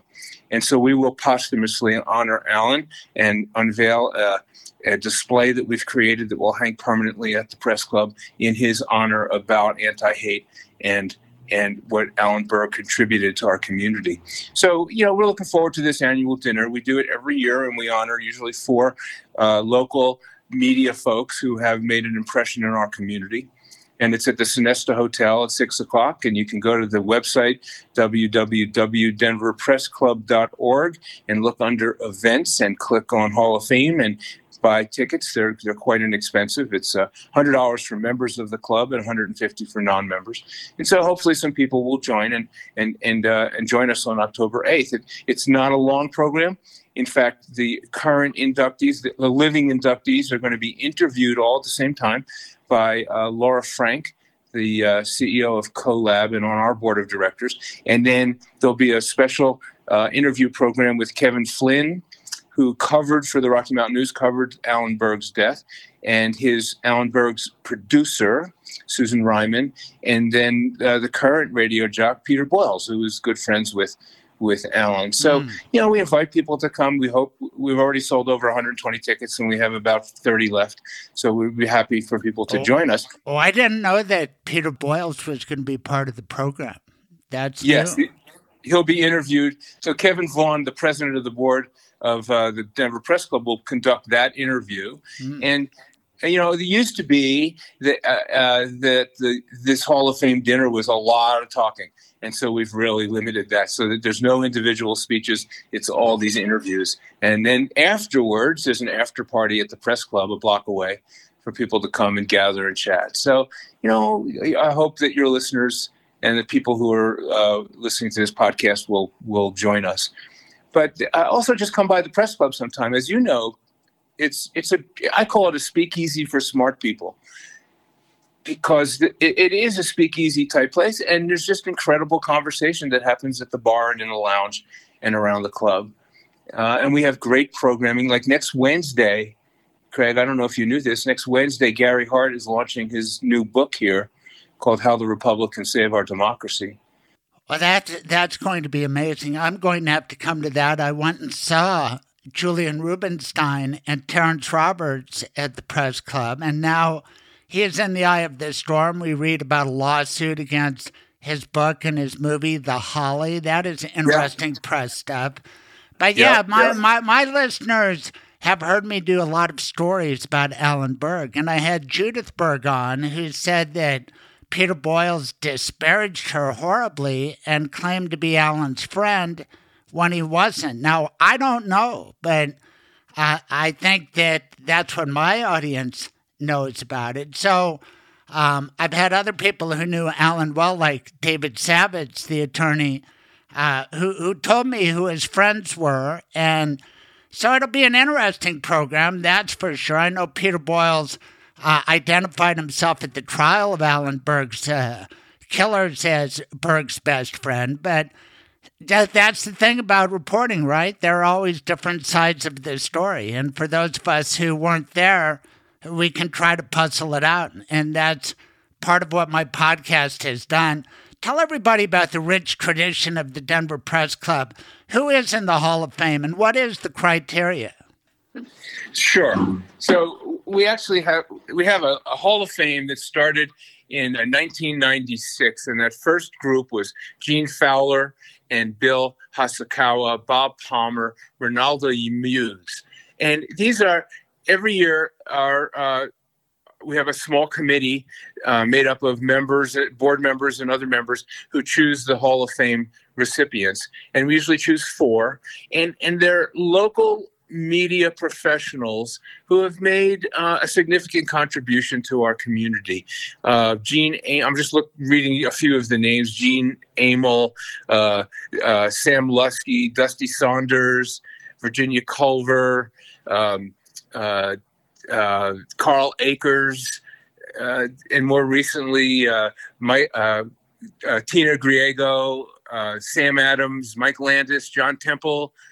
Uh, so a really distinguished group. You of, know, I, and of, I've had so many. Uh, Mike Landis and uh, uh, John Temple have been guests of mine, but there was somebody on your wall who's a lawyer, famous lawyer, Walter Gerash. He's still alive. Um, yes. How, how did Walter Gerash get in the Denver Press Hall of Fame? I have no idea, but you know, it was a, a vote. I mean, he, he was voted in by there's a committee of five, usually three board members, and then two other journalists who have been in Denver for quite a while. And so they make the decisions. And uh, Walter, I know I've met Walter, but and I don't know how he made the cut, but he did for sure, along with quite a few others. I'm looking uh, at the list. Uh, Gwen Johnston, who was a PR person and not necessarily a, a journalist, is on the list. Um, Ned High, I think Ned was uh, a PR person also, uh, and not really a journalist, uh, so to speak. Does it have anything to do with going up to the bar and saying, around for everybody? Maybe it could be, you know, uh, especially if you do it more than once. Yes. I That's could see Walter possible. doing that back in Yeah, the day yeah. after a big verdict because uh, the press club is right there in the part of downtown where I've worked for the majority of my career.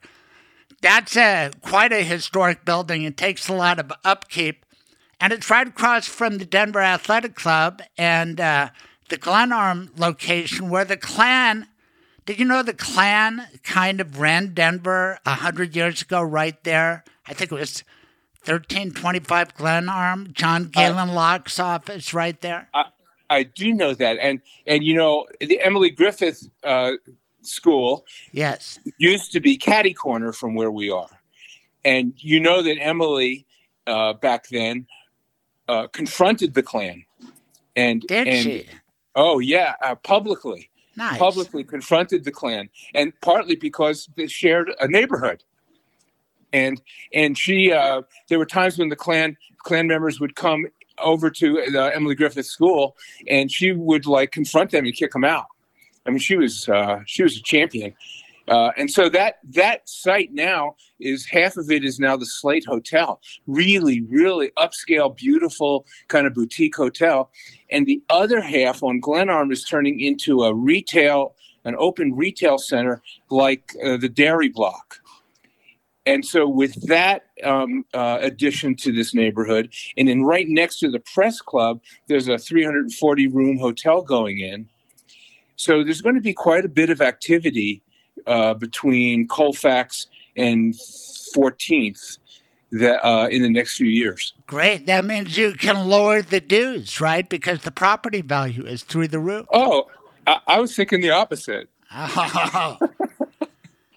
anyway, Well, well, yeah. Our, I, our, go ahead. you know, Craig, you know our dues are pretty inexpensive to start with. $150 if you're in the media, and $275 if you're not, and that's for the year, for the whole year. Mhm. So pretty wa- reasonable. Right. And I'm wondering about, uh, you know, what the Denver Press Club stands for. Um, you know, right now with the war on uh, the media, disinformation, the allegations of fake news. Absolutely. I, I, I mean, does the Denver Press Club pick and choose and say, no, you know, we're not going to consider this real journalism because it's it's to this or it's to that? Do you guys draw lines? Yes, yes. Well, yes, we do, and yes, we have to, because there's a 501c3 uh, IRS designated nonprofit organization. We're not uh, supposed to take any political stands. Uh, but let me tell you, let me um, tell you our mission statement. It's that the Denver Press Club exists to foster and further the work of the free press, where the honest and open discussion of the issues of the day are encouraged in an environment of respect, dignity, where all members and guests feel welcome. So that that's our mission. That's what we try to do.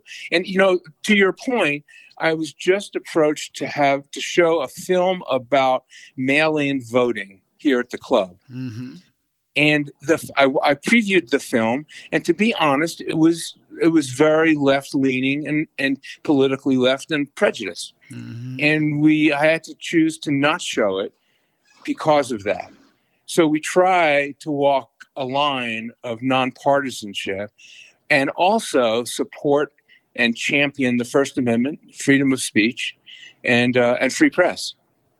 Right now, Alex Jones is in the news. Thank God he's not connected to Colorado. But let's Yeah. say that he was. Would he even be eligible for the Hall of Fame? My God, his numbers are through the roof. Oh God, you know I I, I don't think I, I'm quite sure he wouldn't be considered, but he's probably eligible, but he wouldn't be considered. You know, the only person who was in the Hall of Fame on a plaque on the wall who was removed was Father Woody Hmm. when he um, was found guilty of pedophile being a pedophile.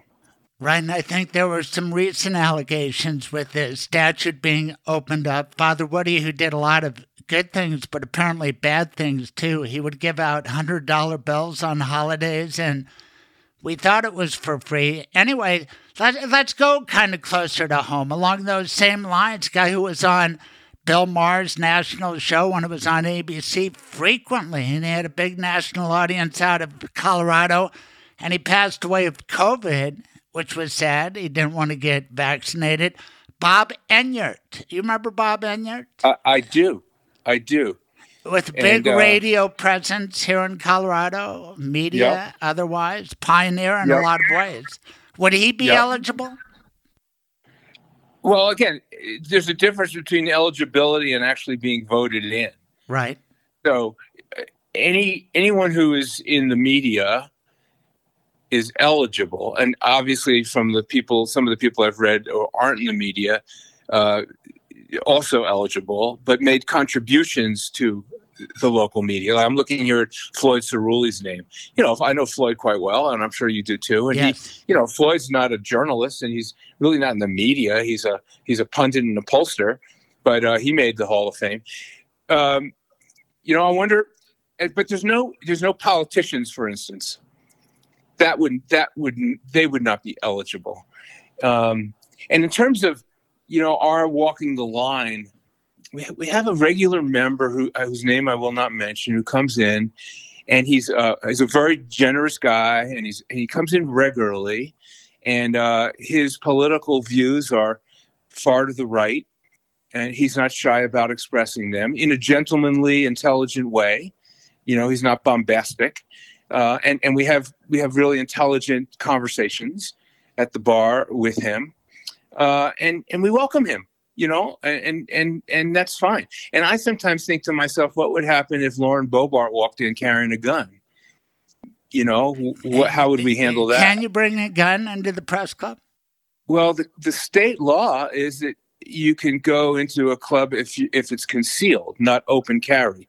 So we will not allow someone in with open carry. And you know, if it's concealed, how would we even know?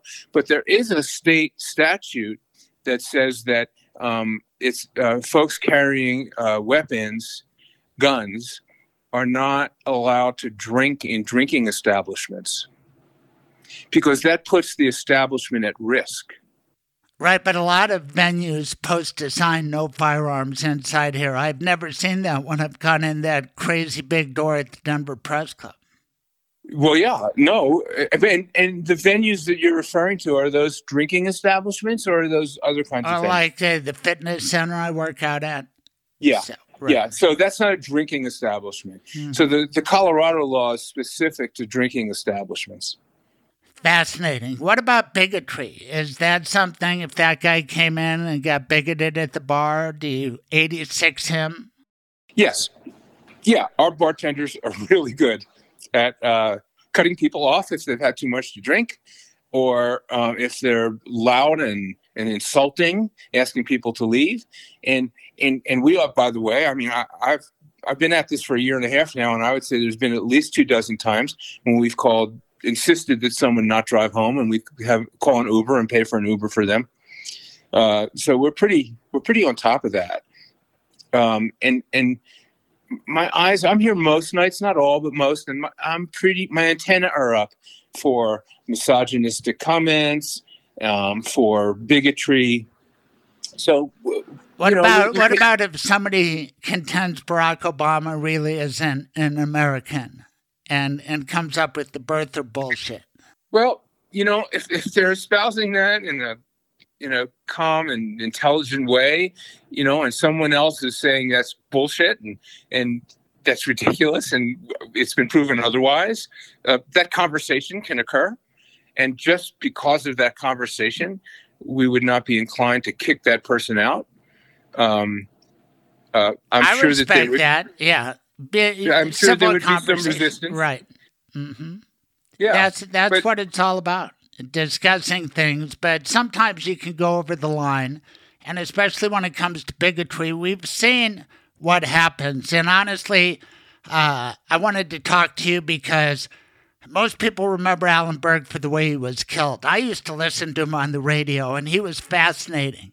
And sometimes I'd get so pissed on Yom Kippur, he'd be working on the radio, and I'm thinking, what kind of a Jew are you to be working on Yom Kippur? And then I'm thinking, well, I'm driving down Monaco to my show. I shouldn't be driving, and who am I to talk about who's a good Jew or not? Anyway, he got me thinking, but the sad reality is on June 18, 1984, right after he dropped off Judith Berg, who he went to dinner with that night, he Right. got murdered by those momsers. That's Yiddish for bastards. I don't know if you know that word, Albie, but those bigoted bastards who came to Colorado to kill him, not just because he was in the media, but because he was a Jew. And You know who else was on the list? Norman Lear, who had just celebrated his 100th birthday, and I watched a TV special for that guy who served in World War II, combat missions over and over. Yet these people had him on a list to kill him because he was a Jew, and Alan Berg was killed because he was a Jew, and that gets my attention. That gets my antenna up. Where were you when that happened? Do you remember that I was in awful day? Denver. I was in Denver. I was actually, interestingly enough, uh, I was uh, running the summer camps at the Jewish Community Center. And Up in Elbert, Colorado. And uh, yes, now you know I, I, worked at the JCC in Denver, Right. but the camp, the ranch camp in Elbert, I was the director at that Mhm. time, and I was keenly aware of the vulnerability uh, of campers, uh, members, and and and people who use the Jewish Community Center, and myself. Um, so, yeah, it was really a heightened awareness time, just like after 9/11, a heightened awareness, and you know, anytime there's that kind of uh, uh, uh, hatred, you know, omnipresent hatred. Um, I think it's a lot of our antennae go, antennae go up around that. Right. Especially when Alan Berg got shot down by an assault weapon. Today, this week on my podcast with you, I'm covering the murder of Isabella Thallas, whose grandparents were Sephardic Jews, and Uh-huh. the wounding of my client, Darian Simon, her boyfriend, by a guy with an assault weapon in Denver, Colorado. Yet we had this back in the day with Alan Berg, and that's why we passed an assault weapon ban that still stands. Exactly. I, I mean, it, it impacted me. Did you listen to Alan Berg back in the day? I did. I did. When actually, it's interesting. When I started working at the um, the Jewish Community Center, um, the executive director at the time, his name was Dave Eskenazi, he encouraged me to listen to Alan um, because he was so outspoken and such a uh, anti-hate uh, provocateur, and and and um, and I did. I did listen to him, and and I like you found him fascinating. I didn't agree with a lot of what he said, frankly. Right. He had a lot of shtick, and I don't know him personally, but I do think that you and I agree that Alan Berg was against bigotry and he would skewer people. It's not that he wouldn't take on a black collar and uh, call them out if they were using race in the wrong way. But I think he had it inside of him that all people are kind of equally flawed or equally blessed, and it doesn't matter the color of your skin or your race or your religion.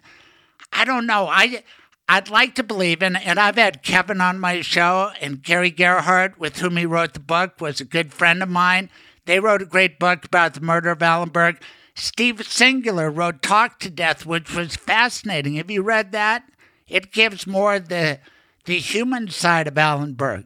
I encourage everybody to read that book, both books. And yeah, uh, I have, I have not. No, I have not, but I, I would like to. Yeah. Yes.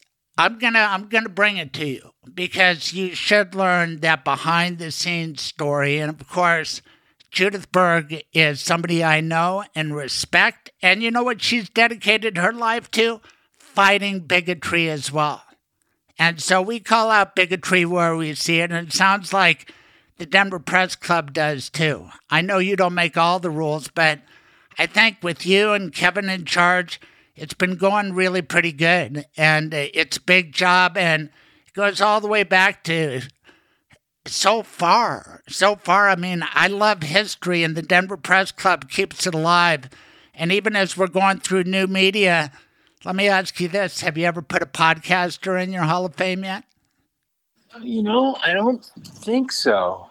Um, that's interesting. You know, so when I first started this job, one of the charges was is to try to figure out, well, who's a journalist anymore? And Right. and so that's a that's an interesting question. You know, are, are because you know, are podcasters journalists? Are people who actively uh, publish what they write and think on social media? Are they journalists uh, in today's world?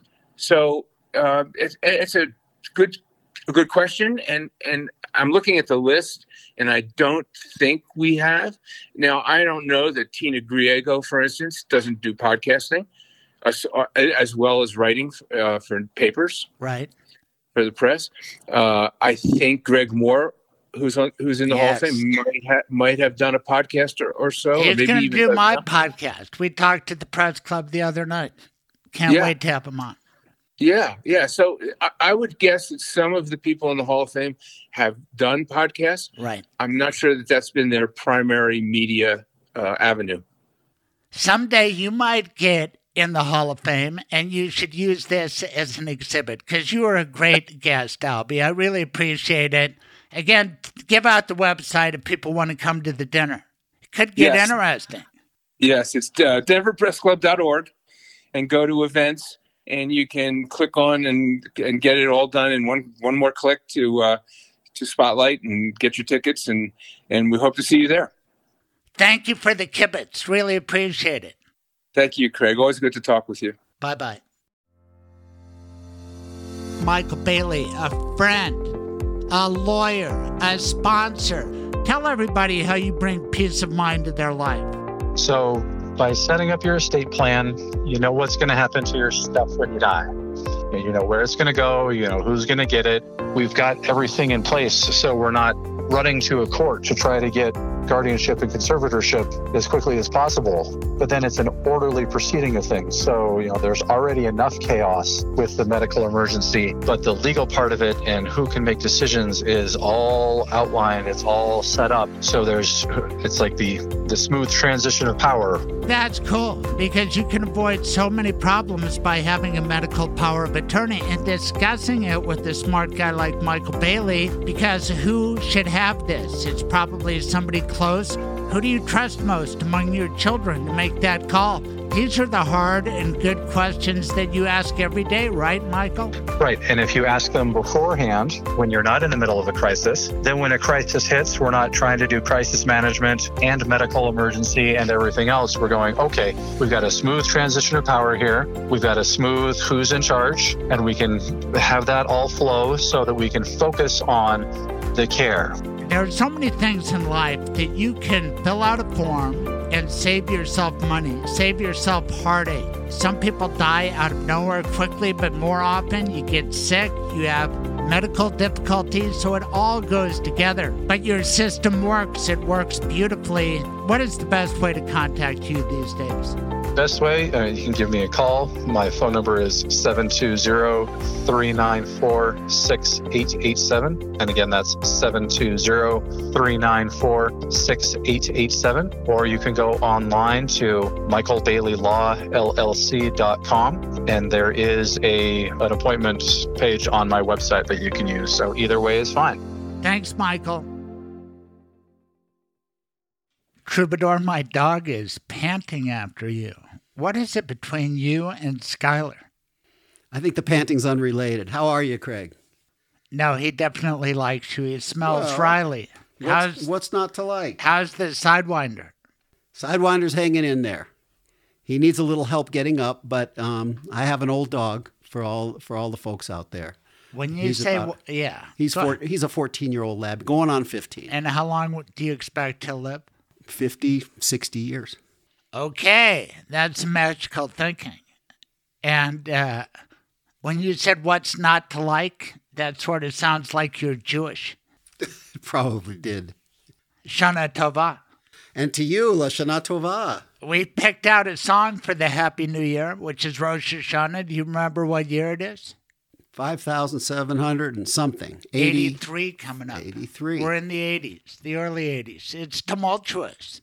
And what is the first? Let me ask you a question, Yes. Craig. Yes. And what is the what is that mark? Fi- What happened 5,783 days years ago?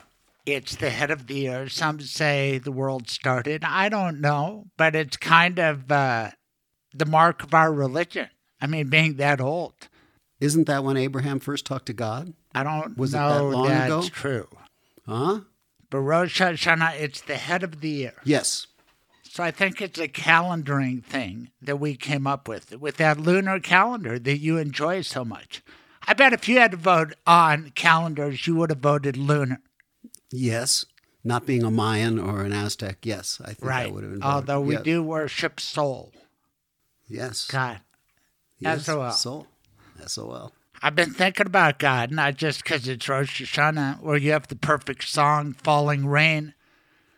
Do you realize why it's perfect for Rosh Hashanah?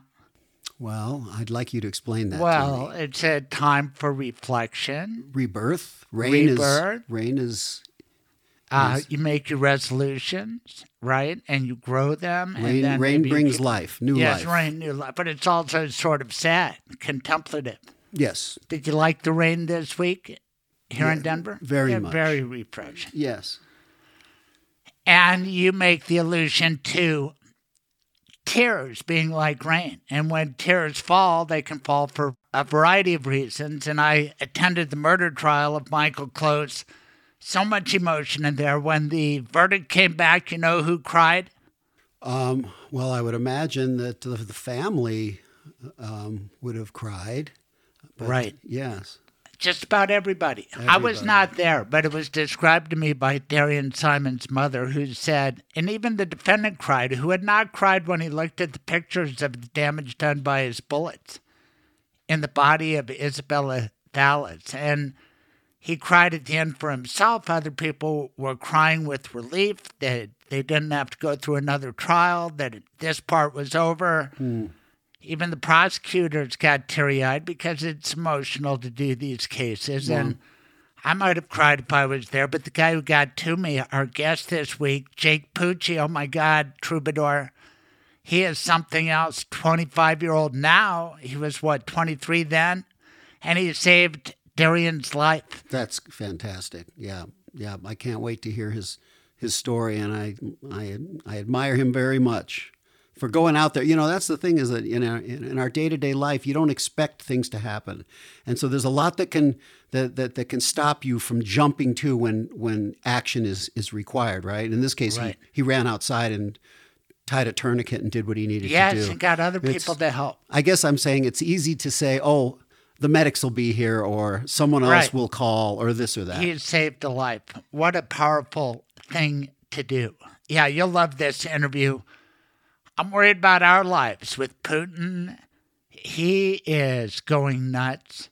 Iran is in turmoil.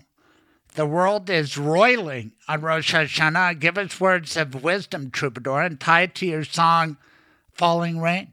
we do the best we can each each of us individually and i you know i tell i tell the girls i mean sometimes they're overcome overwhelmed by all of the sadness and um, and and the and the hardships that many people are going through and that our planet is going through it can be depressing and you can feel like nothing you can do would make any difference but i think if all of us do the best in our own lives every day and um, that that there's got to be change for the better. I mean, that focus focus on our lives, our friends, our families, and and and making those connections. You are wise. What a great father. Let the rain renew us. Listen to this beautiful song by our troubadour, Dave Gunders, Falling Rain. Thank you, troubadour. Shana Tova and Shabbat Shalom. And to you, Shana Tova, Shabbat Shalom, Craig.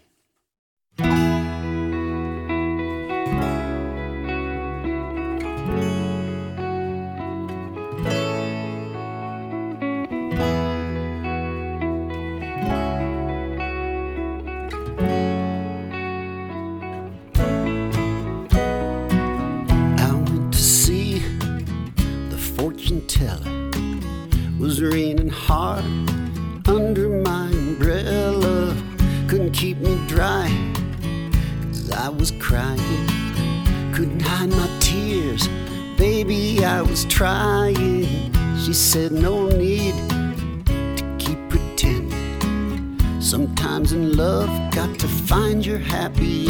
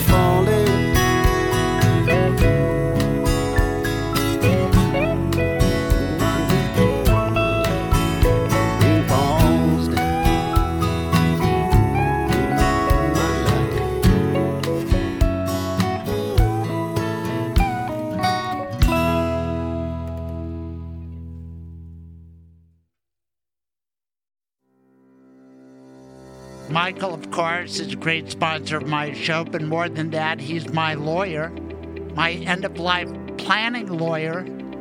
And I've got two dogs. What about you? I have two dogs right now as well. And not only do you love your dogs at home with your kids and your wife, but you get involved with dog issues in your law practice. Tell everybody about that. So I will write pet trusts, which is you can earmark money to take care of your pets. Um, you know, a lot of people, you know, they've got their dogs and you know, they love their dogs. But then if somebody were to, you know, if you're if you were to pass away, you know, who's going to take your dogs? Who would who would love your dogs as much as you do? I don't know that anybody would love your dogs as much as you do. But like I grew up with dogs, and so if I were to pass away, then my parents or my siblings could take the dogs. So when you set up a pet trust, you can dictate who's going to get those dogs and then who you can leave money to take care of the dogs as well. I like working with you, and I think you are ahead of your time. You have 15 different locations. How cool is that? It's, it is nice to be able to go to all the different locations and you know meet people where it's comfortable and more convenient for them. And nobody wants to drive from one part of Metro Denver to the other to meet with a lawyer. You will come to them. Yep, and I'll deal with traffic so you don't have to. Tell us how people can get in touch with you. My direct phone number is 720-394-6887 or they can go to my website which is mobileestateplanning.com.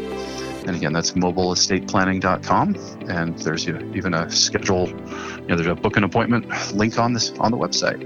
All right, Michael Bailey. Thank you. Hey, I have some exciting news. I am starting my brand new law firm. Its attitude, mine. The legal skills, mine. The support staff, incredible. Find us online soon at craigscoloradolaw.com. Find me right now on Twitter at Craigs Colorado. Craig Silverman, a voice for victims. Hey, did I promise big show? I think I delivered. Jake Pucci, here's to you, man. You saved Darian Simon. You saved the world. Alby Segall, thanks for coming on. I respect the job you do. And I'm looking forward to seeing what happens on October 8th. I wonder if Judith Berg will attend with us now. She really doesn't like Peter Boyles, and neither do I. For obvious reasons. I don't like bigotry. I do love Dave Gunders. He's the opposite of that. Great man, great musician. Love that guy. I appreciate the opportunity to present the Dan Politica deposition so you can size it up for yourself. See what you believe, what you don't. And you can give me feedback on our website. We're here every Saturday morning for you. This has been a special episode 116 dedicated to Isabella Thallas. Gone way too soon. Let's figure out how to stop these things from happening. Thank you for listening. If you enjoy the show, tell a friend, rate, subscribe. Those Apple Podcast reviews are mighty nice. Five stars. Love that. Thank you. Thank you for listening. Tune in live every Saturday morning, 9 to noon Mountain Time. Visit thecraigsilvermanshow.com for the podcast, blog, and more. Be sure to subscribe on all major podcasting platforms to be updated when new episodes are available. This has been The Craig Silverman Show.